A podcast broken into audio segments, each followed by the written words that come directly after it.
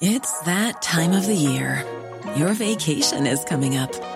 You can already hear the beach waves, feel the warm breeze, relax, and think about work. You really, really want it all to work out while you're away. Monday.com gives you and the team that peace of mind. When all work is on one platform and everyone's in sync, things just flow wherever you are. Tap the banner to go to Monday.com.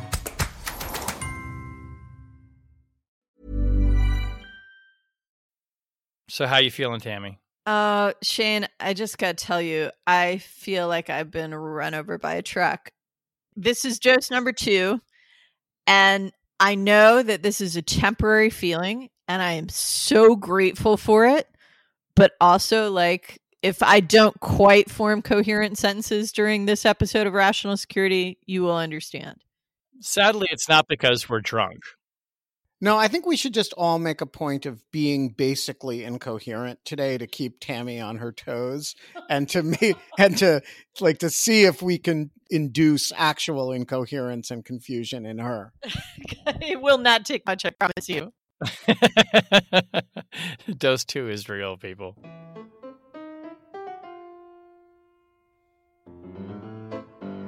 Hello and welcome to Rational Security. Maybe I should have said hello and welcome to Rational Security. Hi, Shane. Hi. The gas is the new toilet paper edition. Could be the dose two edition. That would have been fun too. That's the really slow edition. You have to speed it up two times. exactly. If you normally listen to us at 1.5, just bump it to two. I'm going to talk really fast this whole episode to just foil everybody who's trying to do that. Some people might call that an improvement.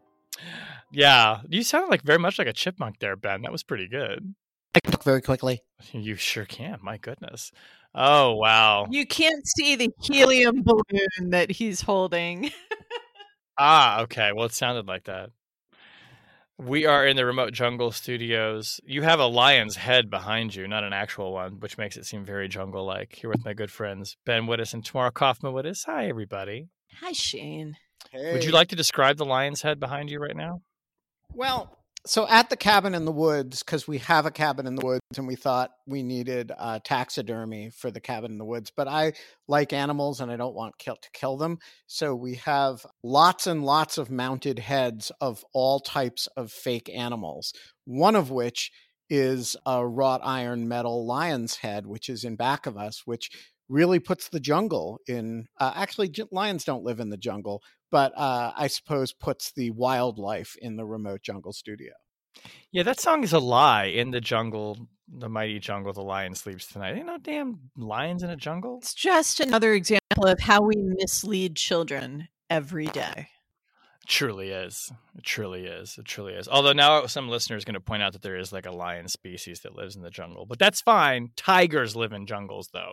Just so we're clear. On the podcast this week, the death toll rises in Israel and Gaza as a historic wave of violence enters its third day. A ransomware attack leads to the shutdown of a major gas pipeline in the U.S., and the GOP identity crisis enters its latest phase. Um, let us start first with the situation in Israel uh, and Gaza. I will just read here from the latest from my colleagues at the Post. Dateline Tel Aviv. Civilians in Israel and the Gaza Strip endured a third day of deadly rocket attacks and airstrikes as the worst violence in years between the Israeli military and Gaza militants continued to escalate on Wednesday. Even as airstrikes were launched and air raid sirens sounded, Palestinian citizens of Israel poured into the streets, burning cars and fighting police in scenes that recalled violent uprisings that rocked the country decades ago. Quote here from Prime Minister Benjamin Netanyahu it brings to mind scenes from our past, and we cannot accept it. I will call on all public leaders, especially Arab leaders, to condemn this and act in any way possible to stop it. So, Tammy, start us off here. As, as the reporting has said, we've seen violence like this in the past. This is different. This is more intense. Just briefly tell us how did the two sides get to this point where they seem to be slipping closer and closer to war? Well, that depends on where you want to start the story. Do you want to start it, you know, in the 19th century I mean, like the proximate cause, not Yeah. like yeah, this is not like right, but uh, not not, not the history lesson. It's not an entirely facetious question because where you start in trying to discern proximate causes in these kinds of conflicts, you know, can can be a matter of interpretation and bias in and of itself.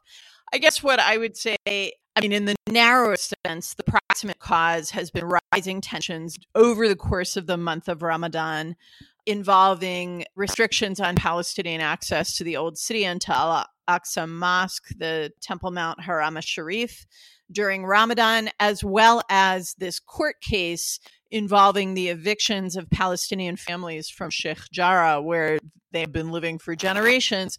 And a ruling was due in that case this week at the very end of Ramadan. So that led to tensions and violence in Jerusalem over the last several weeks. And Hamas sort of got into the game by launching barrages of rockets at Israeli population centers, and Israel has now responded with airstrikes on Gaza. So, once again, we see tensions in Jerusalem giving incentive to Hamas to sort of claim the narrative and then ending up in an Israel Hamas conflict in which civilians on both sides pay a very heavy price. That's the proximate cause. But I have to say, I think there are there are a bunch of other things going on here. One of the things that's going on here is the way in which the framework of the Oslo process, much derided and certainly hasn't delivered on its promise of a two state solution to the Israeli Palestinian conflict. But the Oslo framework did, in certain ways, stabilize the relationship between Israelis and Palestinians a number of repeated steps by Netanyahu governments over the last decade have eroded and chipped away at that framework, including settlement expansion, house demolitions, expulsions from East Jerusalem, and last summer, the threat of annexation of territory in the West Bank. You can say, looking at that pattern, that it was only a matter of time before these structures that had been to a certain extent, putting some boundaries around the tensions we're going to break. That's the first thing. But the other thing that's going on here is, I think, a hard test of a thesis that was put forward by a lot of people when Israel and the UAE made their big breakthrough to open diplomatic relations last summer. Some of my colleagues, analysts, and former diplomats who've worked on this issue for many years said that the willingness of Arab states like UAE, Bahrain, and Morocco to set aside their concern about the Israeli Palestinian conflict in pursuit of cooperation with Israel was a testament to the extent to which the conflict no longer mattered as a driver of regional developments and that it should force the United States and others to completely rethink their fundamental understanding of the Israeli Palestinian conflict and how it might be resolved. I think that hypothesis has been tested and it has failed very clearly. This latest escalation demonstrates the folly of trying to marginalize this conflict folly for Israel, folly for its new Arab friends, and folly for the Biden Harris administration. All three of these sets of actors decided that they had other priorities in the region, primarily related to Iran, and they wanted to put this on the back burner. But guess what? The people living with the conflict get a vote. Yeah, so a couple of other things with respect to this. One important element of it is that the violence over the last few days includes three different segments of Palestinian society that do not always have the same interests. So, one is Gaza, one is Jerusalem Palestinians, and the third is Palestinian citizens of Israel. There has been uh, rioting and violence and police actions against protesters and and and rioters in uh, a number of Arab joint Arab Israeli uh, sort of mixed cities across Israel, including some ones where you know that are have been note sort of famously peaceful over a long period of time, and that actually suggests to me that you know the degree of of disenchantment among uh, Israeli Arabs is is quite high. Uh, that uh, you know this has been something that people have been warning about for a, you know quite a while, but particularly was exacerbated by the Israeli nation state law, which was passed a number of years ago and which really contained a number of slaps in the face to Arab citizens of Israel, but also um, just the day to day trouble of building, uh, getting permits to expand your house, things that in ways that uh, Israeli society is traditionally not very equal. And you have this accretion of this uh, stuff over long periods of time. And it is, you know, a mistake for Israelis, I think, to think this is just Hamas. It's also the people in the town next door to them and sometimes in the same city as them. So I think there is a real reckoning going on here, or at least there should be. Well, and if I can just add to that, I think part of the reason that you see not only in this round of escalation, but in the last couple of rounds of escalation, you see protests also in Haifa and Nazareth and places like that, is because of the way in which the Israeli right itself has blurred the line between Arab citizens of Israel, Palestinians who are citizens of Israel, and the Palestinians in the West Bank and Gaza that they treat as their adversaries. You know, since these proposals to compel Palestinian citizens to swear a loyalty oath, the ultra nationalist vigilante violence that has been going on all over the country, including this week, the murder of a, an Arab girl in Lod. So this is, you know, this is something that eh, that has been brought about in part by the fact that that there has been no serious engagement on Israeli Palestinian peacemaking, but also by the fact that Israeli political discourse has increasingly demonized and treated Palestinian citizens as other, as a fifth column, as illegitimate, etc. And ironically, all of this is taking place as negotiations have happened after this, the fourth Israeli election in two years or some remarkably short period of time, in which both the current government under Netanyahu and the proposed those who would replace it are, for really the first time, seriously negotiating with Arab parties to support and be part of their governments. And so this takes place against this weird backdrop in which, kind of for the first time, the taboo of dealing with the Arab parties in the political system is starting to crumble a little bit. So I want to turn forward on this because like you all have like very skillfully diagnosed the current condition, which I think you've made a very persuasive argument that it is is in large part kind of uh, outgrowth of this idea that there was never going to be a two-state solution. We don't need to worry about this anymore. It feels like a lot of this just got slipped into the rearview mirror, and people wanted to pretend that these conflicts weren't real and weren't still vicious. Okay, so what do we do now? Because I mean, this is as bad as it has been in a long time. The death toll is rising. Clearly, the two sides and the United States and others can't just, you know, look away from this. So, practically speaking, what is going to have to happen next?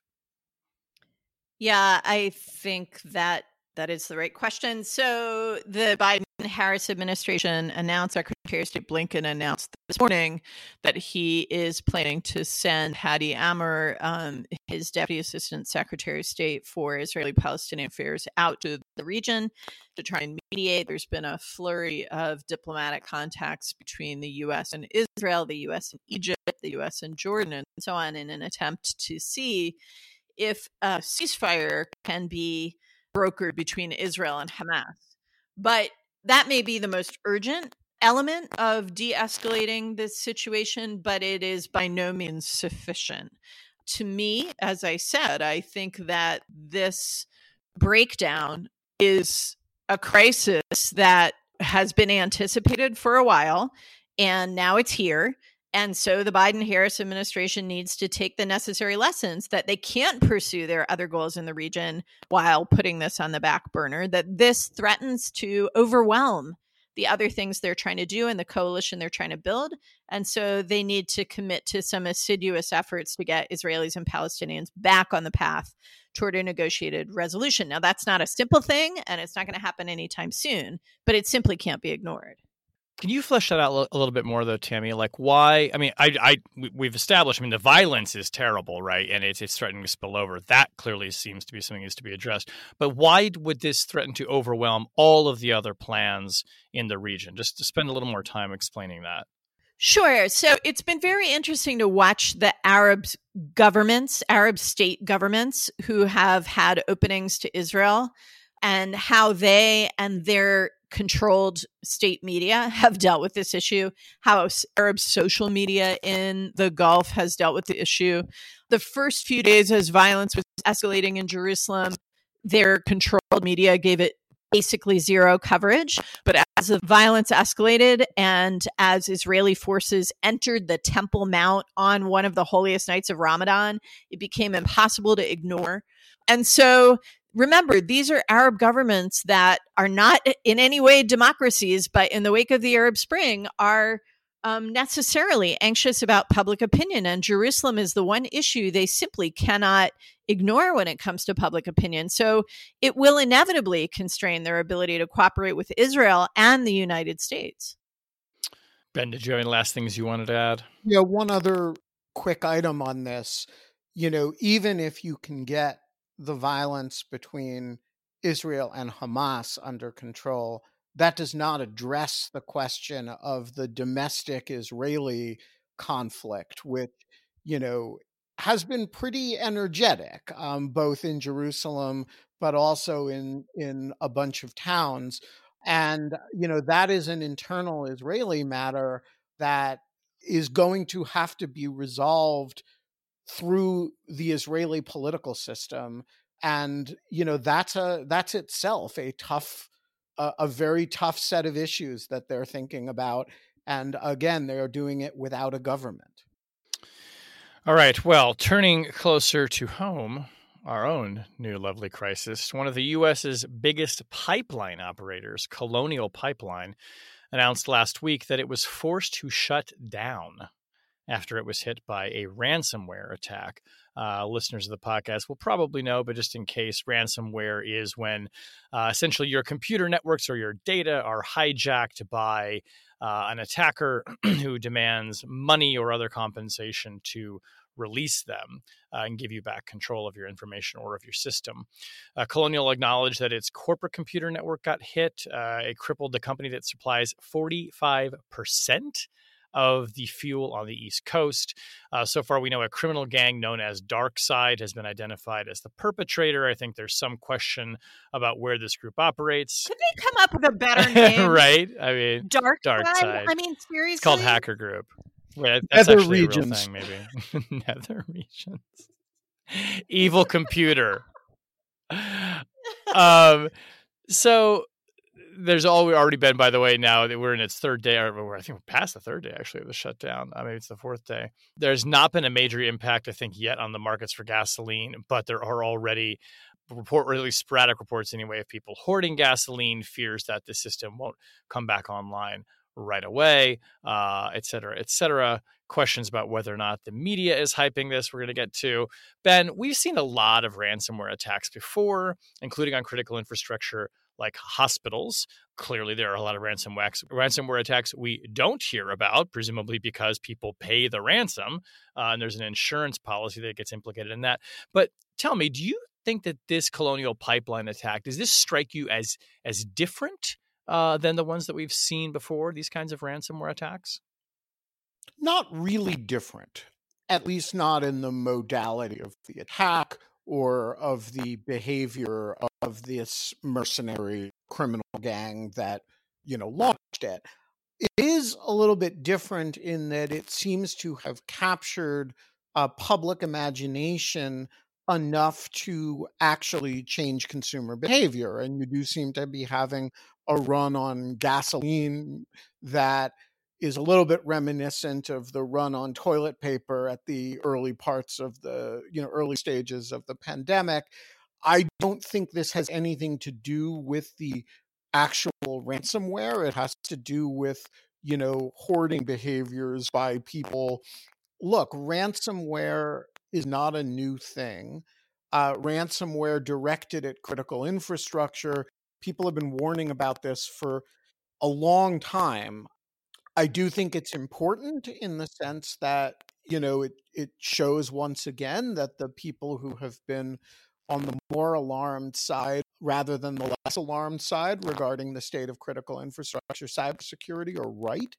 If you can get in there for purposes of of installing ransomware, you can presumably also get in there for purposes of shutting things down or disrupting things or you know causing gas leaks or whatever this is mercenary behavior but the fact that you can do it shows that you can do other behaviors I do think we have to assume that if dark side nether regions is in there, then presumably the Russian state and the Chinese are also in there, or at least could be if they wanted to be. That said, I we've kind of been assuming that for a while, and so I don't know that this tells us very much that we didn't know. It does declare very loudly that the the emperor has no clothes but it wasn't like the emperor looked especially resplendent in his robes before that hey i'm ryan reynolds. Recently i asked mint mobile's legal team if big wireless companies are allowed to raise prices due to inflation. They said yes. And then when i asked if raising prices technically violates those onerous two-year contracts they said what the f*** are you talking about you insane hollywood ass so to recap, we're cutting the price of Mint Unlimited from $30 a month to just $15 a month. Give it a try at mintmobile.com slash switch. $45 up front for three months plus taxes and fees. Promo for new customers for limited time. Unlimited more than 40 gigabytes per month. Slows. Full terms at mintmobile.com. Here's a cool fact. A crocodile can't stick out its tongue. Another cool fact, you can get short-term health insurance for a month or just under a year in some states. United Healthcare short term insurance plans are designed for people who are between jobs, coming off their parents' plan, or turning a side hustle into a full time gig.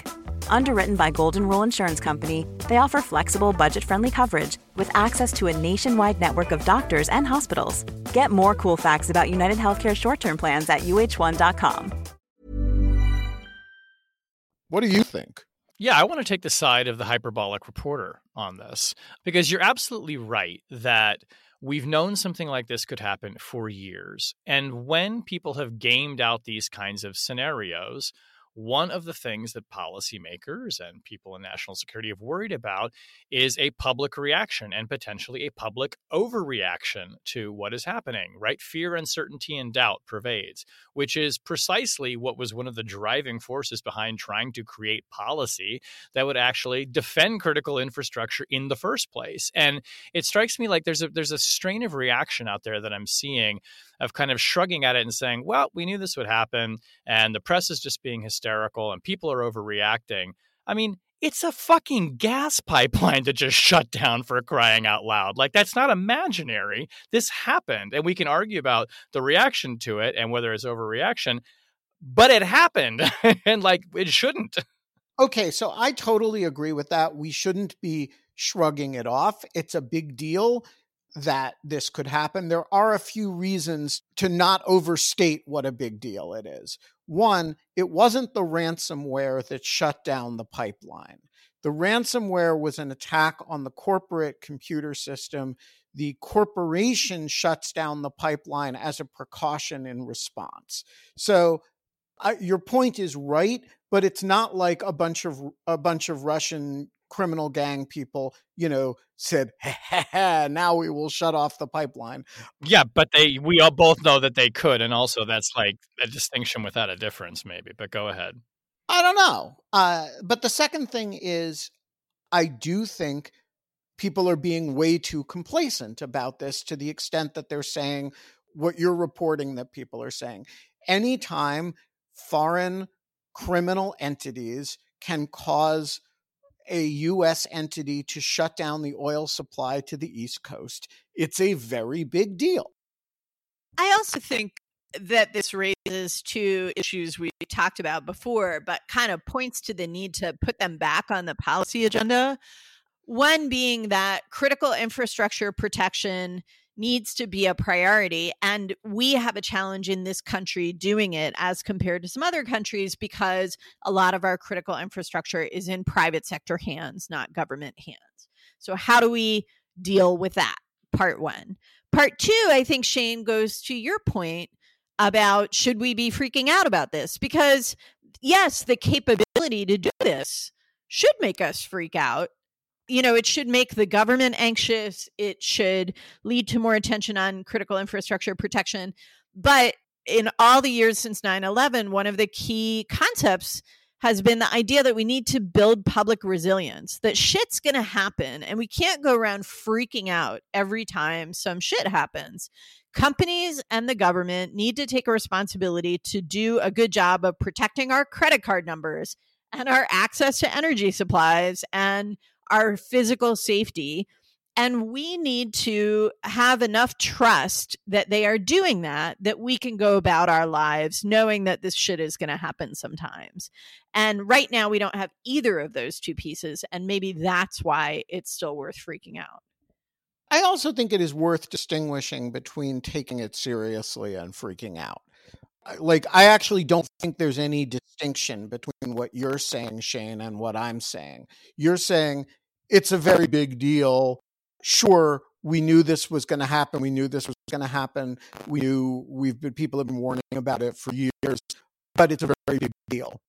And I'm saying exactly the same thing in the in the reverse order. So I, I think the real question is, you know, should you regard this as an unacceptable baseline and be unsurprised by it, or should you regard it as an unacceptable baseline and be surprised by it. So, but I want to ask you then a, a lawfare question on this, which you know, let's let's just this is kind of hypothetical, I suppose, but presuming that the Biden administration wanted to respond, or any administration would want to respond to something like this, this is not a state actor, at least we don't think, that is engaged in this behavior. Um, and put aside the question, or well, maybe we'll have to deal with the question of whether like technically they shut the pipeline down or their actions caused the company to shut the pipeline down.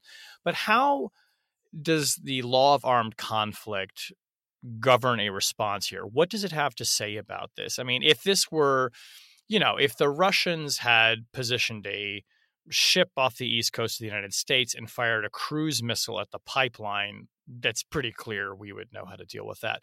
But here we have a criminal group which may or may not be operating in Russia. President Biden said something kind of clunky about their ransomware seemed to be in Russia. I'm not sure really what he meant by that. But, you know, is this kind of like a 9 11 situation where we say, all right, um, you know, Al Qaeda was also a stateless adversary that attacked the United States, and we are to some degree holding responsible Afghanistan for harboring them. Like, how do we go about thinking about how to respond to this and what what the law has to say about that?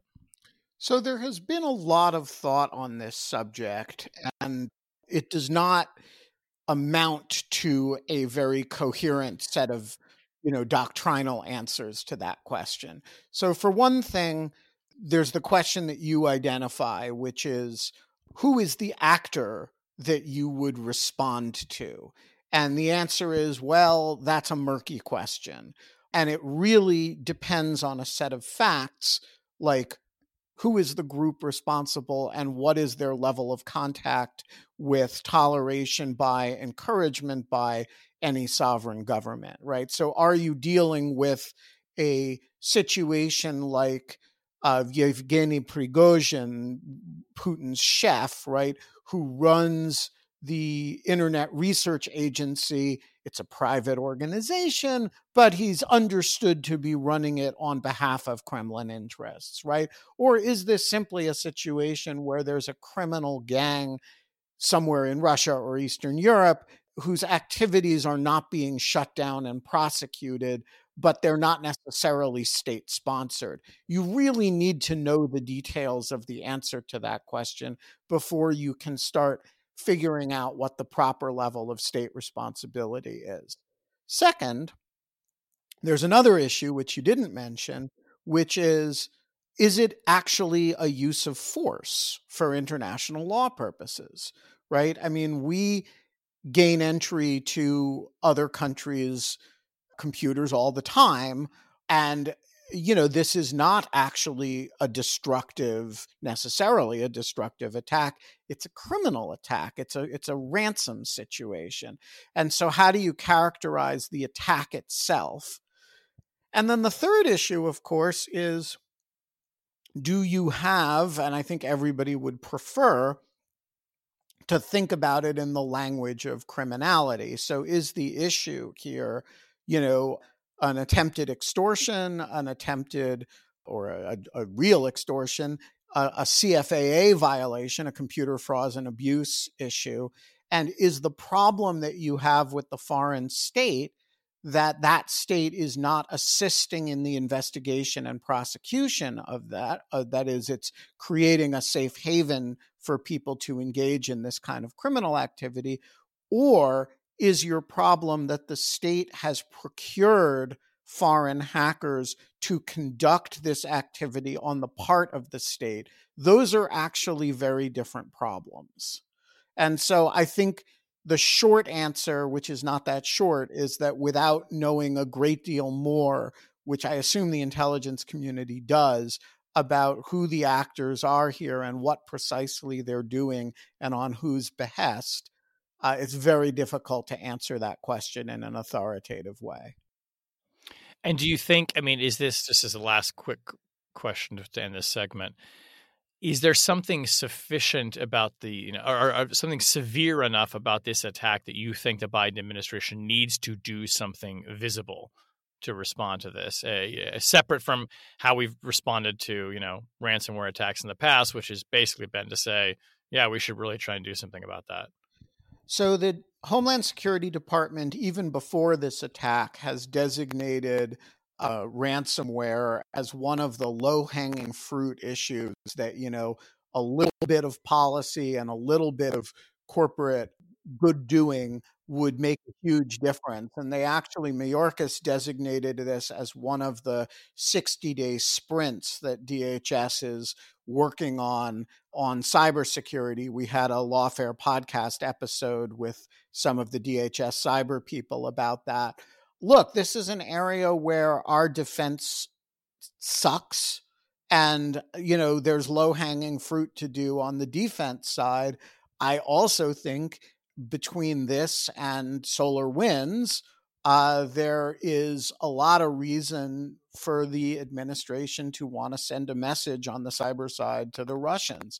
And whether that message is cut this shit out or whether the message is, hey, you got to get these criminal gangs under control really depends on how you think about the relationship between those gangs and the Russian state. Well, speaking of holding people hostage, the Republican Party. Good, good job. Nice segue. It's not bad. It's not bad. It's not bad. It's a little spicy. Uh, the House Republican caucus today voted to kick out, to strip Liz Cheney of her number three leadership position in the caucus for, I guess, you know, the question what is the proximate cause of kicking Liz Cheney out, Tammy? Um, well, Liz Cheney had refused to go along with the lie that the election was stolen, had refused to endorse ongoing Republican efforts, particularly at the state level, to conduct audits and recounts and to try and find, I don't know, bamboo in ballots to prove that they came from Asia is one thing that's bamboo? been happening. Bamboo. You this is a real thing. It goes deeper than we ever knew, Shane. Yes, There's so yes. much more to uncover about this. Yes.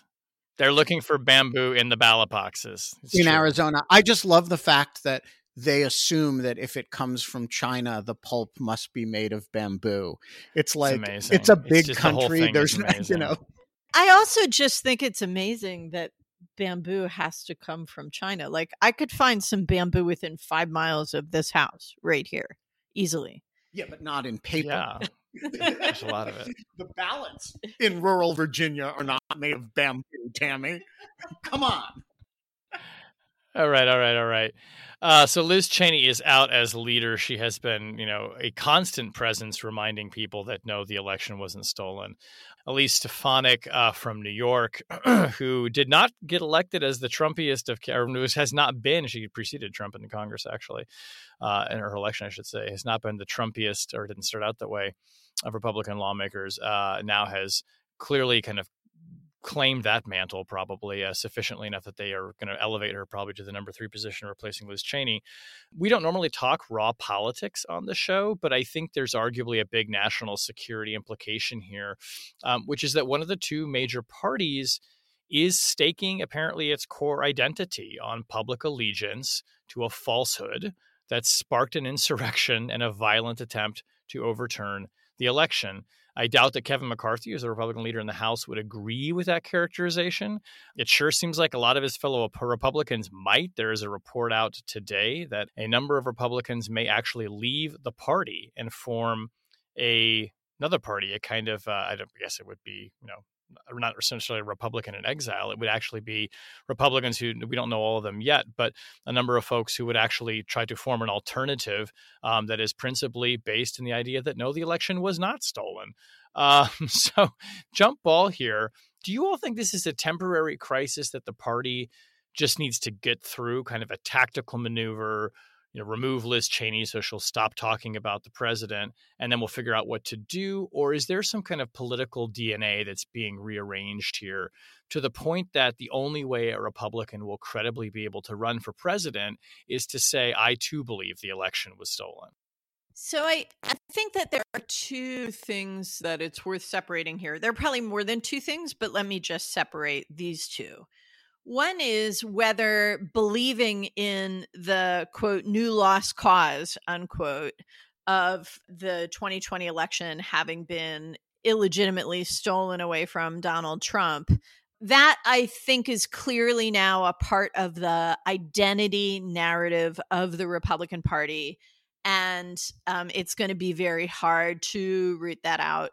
I, I have to give credit to Professor Caroline Janney, who made this point well before November 2020 in a Washington Post op ed last summer that this might well become, you know, part of a Republican tribal identity. And to the extent that that a core chunk of the Republican base and a number of Republican elites are rooted in this tribal identity of republicanism, then I think the lost cause is now central to it. But that is separate from the question of whether every national Republican politician is going to have to declare fealty to Donald Trump as Donald Trump now in order to be successful. Maybe it will be enough to to declare fealty to the to the big lie of the November 2020 election, but then explain your differences with Donald Trump today or something like that. Um, so I think it's going to be interesting to see the way Republicans try to navigate this as they set themselves up for the midterms. I don't think that a third party has much chance in our system the way it's structured. But one of the things that to me is going to determine that is where does Republican money go? One of the interesting things has been the way we've seen some corporate money and some Republican leading Republican donors shift away from the pro Trump part of the party as a result of January 6th. And so is that going to continue? And then I also have to point out this new ProPublica report about the brand new multi million dollar pro Trump donors that Trump and his people have brought into politics over the last four years. So are they enough to keep a Trumpist Republican Party going without the traditional corporate base? First of all, I think it's worth saying a word about Liz Cheney because uh, she may be right now the most hated woman in America between Republicans who've discovered they hate her and uh, liberals who have always hated her. Because oh. she's always voted with Trump, even though she doesn't agree with him about what happened in the election. Yeah, I mean, there's th- th- this is a person genuinely without a constituency anymore, except I suppose for the the the crowd around the bulwark and the crowd what Charlie Sykes likes to call the newfound respect crowd you know the the people who suddenly discover they've that you know they have a newfound respect for Liz Cheney. But I, I do think what she has done over the last three months requires enormous political courage, and the fact that she's the you know, one of the very few who's done it, shows how rare that courage is. And so I, I do think, you know, taking a moment to distinguish between her posture and that of Kevin McCarthy or Elise Stefanik or uh, you know the many Republicans who are braying for her blood at this point and and now have gotten it strikes me as as important. I do also think that a party that predicates its core identity around something that is nakedly and transparently false is in a very dangerous place. And I'm not an electoral forecaster. I'm not going to say whether this helps them or hurts them in 2022. But it has been a long time. In, in fact, I don't think in any of our lifetimes that the core identity principle of one of the major American parties has been a falsehood. You know, I think you have to go back to the sort of Southern Democrats who, for you know a long time the core identifying principle of the southern democrats was that blacks and whites are not equal right? You have to go back to you know something that is you know you know decades ago before you get to a party embracing as an identity principle something that is as as false and as anti-democratic as this. And I, I do think that's a very dangerous place for party to be. I also think it's obviously a very dangerous place for the for the country to be, because in a two party system, both parties eventually win. And if you have one of the two parties embracing ideas that are not reality based and really not consistent with democratic governance, that's a very bad situation. And just to put a fine point on that, too, in conversations that I have with security officials in Five Eyes countries, I think they that what you're saying, Ben, resonates with them because they do not look at the election of Joe Biden as saying, "Wow, the United States has gotten itself back on track," and "Oh, they really dodged a bullet." They look at this and say, "No, this your one of your two major parties is, you know, losing its mind from their standpoint, and it seems like a um, maybe not a high likelihood, but at least a moderately high likelihood that they might actually reelect Donald Trump or someone who also believes these lies. That is profoundly destabilizing in their eyes and has really led to a kind of, you know, in Washington, I think a lot of people breathed this sigh of relief and there was actual dancing in the streets when Joe Biden and Kamala Harris were finally declared the winners. I don't see any of that from our allies. They seemed not as nervous as they were uh, you know, some months ago, um, but by no means, you know, optimistic about the future. And that is stark. I've never seen that kind of a pessimism and a real sense that we may be unable to live up to the promises of our alliances in the 22 years I've been covering this subject. Yeah, I, I want to foot stomp that Shane. It's something I've been thinking about a lot because you know my colleagues who do transatlantic relations my colleagues who do uh, relations with our east asia allies and i think you see it among middle eastern partners as well even though they're not treaty allies there's a sense that okay we get that you're back but for how long really? Like can we count on this? We're not so sure. And this problem of the challenge of making credible commitments internationally you know, and how does the Biden administration tackle that challenge when Biden, you know, in his address to Congress basically was pleading with Republicans and Democrats to do their jobs and pass bills that address the needs of the American people, not just for its own sake, but in order to demonstrate to the rest of the world that the United States really is truly back. And it it strikes me that both for Biden and maybe for Republican leaders, they are trying to get past Trump as a potential candidate or a spoiler. Biden by saying, look, we can get stuff done anyway. Just please work with me on this for the sake of the people. And the Republican leadership, I wonder whether what they think they can do here by by enshrining the lost cause is make Trump a mere symbol Like he's actually just a symbol, not an actor. Um, he's not driving it. They they're gonna put him on a pedestal and then they're gonna just point to him every now and then. That maybe that's the most optimistic take. Well, we will see what happens, as he likes to say. All right, it's time for a very special object lesson. And fun fact this object lesson was recorded quite some time ago, and you're only hearing it today.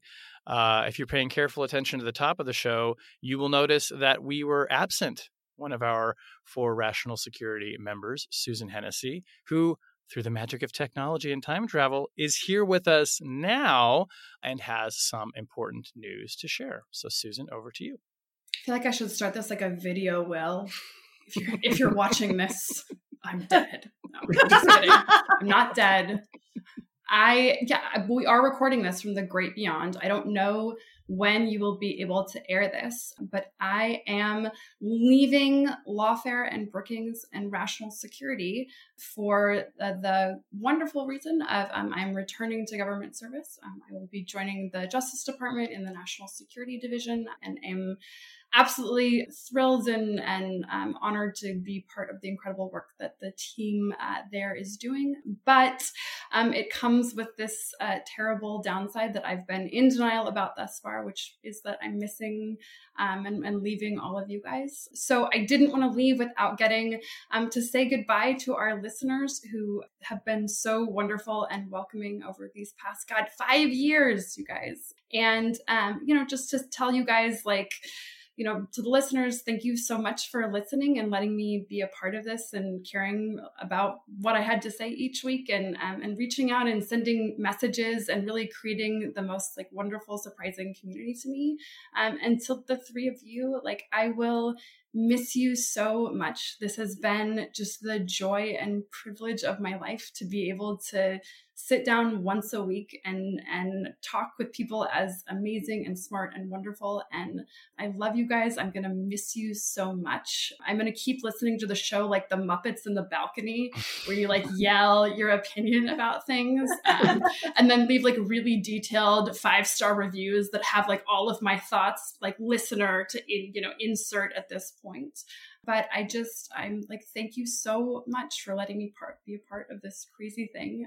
I'm gonna start crying if I keep talking much longer, but just thank you and and goodbye. And i just will miss you guys every wednesday at one o'clock. Like my heart will twinge a little bit You'll be busy though. What, what, you don't yet know is that you will be so busy that you won't even mm-hmm. notice mm-hmm. it's one o'clock on Wednesday. I just also want to be clear. I would totally be fine with, uh, you know, senior administration official Susan Hennessy coming on the podcast whenever she mm-hmm. wants. First of all, I just I want it very clear that you have quit the podcast. we didn't fire you. In your official capacity anytime. to be on the podcast anytime. Whenever I'm frankly shocked that this podcast has not disqualified me at some point from pleasantly surprised, but really shocked. I, I think it's fair to say that if you find yourself with any detailed on the record responses to our discussions on the show, you're mm-hmm, very mm-hmm. welcome. You're also welcome to like anytime you want. Statements. Yeah, you can tweet at Ben, you're full of shit or whatever. Mm-hmm. Yeah. I'm gonna make like a very thinly veiled um like burner account, right? Like rat sec fan 45. like uh you have to name it after a Western philosopher though. Mm-hmm. Oh my yeah. god. Just the airing of my grievances. Um, and then vehemently deny it's me for all time. Yeah. until Ashley Feinberg outs it. Mm-hmm, mm-hmm, yeah. Mm-hmm. Um, so I just want to say, uh, those who have listened to Rational Security from the beginning, which is to say both of you, will remember that there was a time that there were only three of us on Rational Security. It and, orig- and it was not as good. It originally started with just Shane and Tammy and me. Mm-hmm. And then Susan came to work for, for Lawfare and filled out Rational Security. It became the crew that it is now. And this was uh, a great, a great thing for the podcast, a great moment, and I think has defined who we've been ever since. And uh, Susan has made contributions to Lawfare that are extremely visible and that you can go read and find and see, and then a thousand other contributions to lawfare that if you dug for a hundred years, you would never find, and yet are so important to the way the site has developed. And so I won't have very many opportunities to say thank you in public, but I will uh, say it here because, uh, you know, you're here and we're here. And I will also say that, you know, you never really leave lawfare because once we have our claws into you, we will drag you back. And you've been dragged back once and expect it to happen again. here, here. And I expect all rational security coverage of the Justice Department moving forward to be like the brilliant, magnanimous, and very wise Department of Justice has once again knocked it out of the park. and whenever we criticize anything, we will be sure to exempt mm-hmm. NSD. Yes, explicitly. Which which is above reproach. and Susan, I I have learned so much from you over our years doing this weekly conversation together and i i can't right now imagine what rational security is going to be like week after week without you but i refuse to accept that my life will be without you because even though you're changing jobs you are not moving to north dakota and i'm grateful for that. That's like my little recompense right now. And i think one of the biggest consequences of your departure from this podcast is not only the loss of your wisdom, but the fact that all those people who like to listen to their podcasts at one and a half times speed, but couldn't do it mm-hmm. mm-hmm. because mm-hmm. of your amazing speed, are now going to be able to speed up their listening and get through the rest of us in half the time. There you go. The silver lining. It also means that now our favorite reviewer will have to write woman very loud instead of women very females. Female, Female. very loud instead very loud. of females very loud. um, I will just echo what Ben and Tammy said. Um, and uh, for for my for my part, uh, the best part about this podcast, I think, is Susan. You said it. It's getting all of us to be able to sit down together and talk the way we actually would talk if we were talking about these things. But I always have walked away from this feeling smarter, having my thinking be better organized. You are a huge part of that.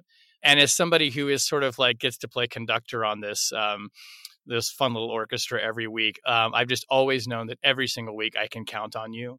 That you're always going to bring something exciting to the table, interesting, provocative.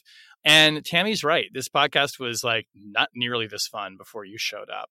Um, so thank you for being game and saying yes when you did and not regretting it. It's been tremendous fun. It's been so great to become your friend, to be a partner with you in this. It's just, it's never not been fun. And I'm just very, very grateful for everything that you gave to us and to the show and to all of our listeners. And we will miss you. But, you know, this is a show that is devoted to trying to have deep discussions about, as Lawfare puts it, hard national security problems. And I think I speak for all of us when I genuinely believe the country is going to be better off for your service. And I know how deeply that means something to you and how important this is to you. So good luck and congratulations. You totally earned this, and we are all going to be better off for it. And now I'm going to cry. Thank you guys. Um, I'm going to miss you all so much. And this this is not the end. And I will keep listening and I can't wait to hear your beautiful voices in my ears every week and to know that behind the scenes there was a tech issue there was a garbage truck that came in the middle um, and and uh, have a glimpse of all the behind the scenes glamour and glitz of life at rational security and I can't wait to see what you guys do with it from here. Okay. Bye, Susan. Bye. Bye. Yeah. All right. So that was a big object lesson, you guys. What? I know. I know. Hearing it again was not easy. It was hard the first time, but you know. What, what's that cheesy 70s song? I know we'll never love this way again. oh, yeah. I just want to I just want to say to all of the nasty right wing trolls who've been tweeting mean things about Susan over the last few days. Good for you. Good for you. Oh boy. Well, that is the end of the podcast for this week, you guys. It's a big week. Rational Security is, of course, a production of Lawfare. You can find our show page at lawfareblog.com. You can find uh, commemorative Susan Hennessy Christmas ornaments at Susan is a rockstar.lawfareblogstore.com. Yeah, you can actually uh, uh, find them at the lawfarestore.com Saint, slash slash Susan Hennessy. Susan Hennessy devotional candles. I love it. Just put like her face on the Robert Mueller candle. That Yeah, exactly. With with with with Oh. Mueller's stern gaze. Yeah, excellent. You can follow us on Twitter at RATL Security. You can still find us on Facebook. No oversight board decisions here for us, people. We're still there. Uh, whenever you download the podcast, please be sure to leave a rating and review. It helps others find the show. And click that share button. Share Rational Security with your friends, whether they've recently taken an oath to uphold the Constitution or not. Let them know about it. They would love to hear it. Our audio engineer this week was Ian Enright. The show is produced and edited by Jen Patja Howell. Music this week by Liz Cheney singing the Celine Dion classic "My Heart Will Go On." It works in two ways. Yes, it does. Like it's it's it's it, it's both works for Liz and for Susan actually. There you go. I, you you clearly put a lot of thought into that one. Yeah, clearly. Sophia Yan also huge, huge Celine Dion fan. No idea if that's true. Hey. On behalf of my good friends Ben Wittes and Tamara Cofman Wittes, and a big, big virtual hug to our dear friend Susan Hennessy. I'm Shane Harris. We will talk to you next week. Bye.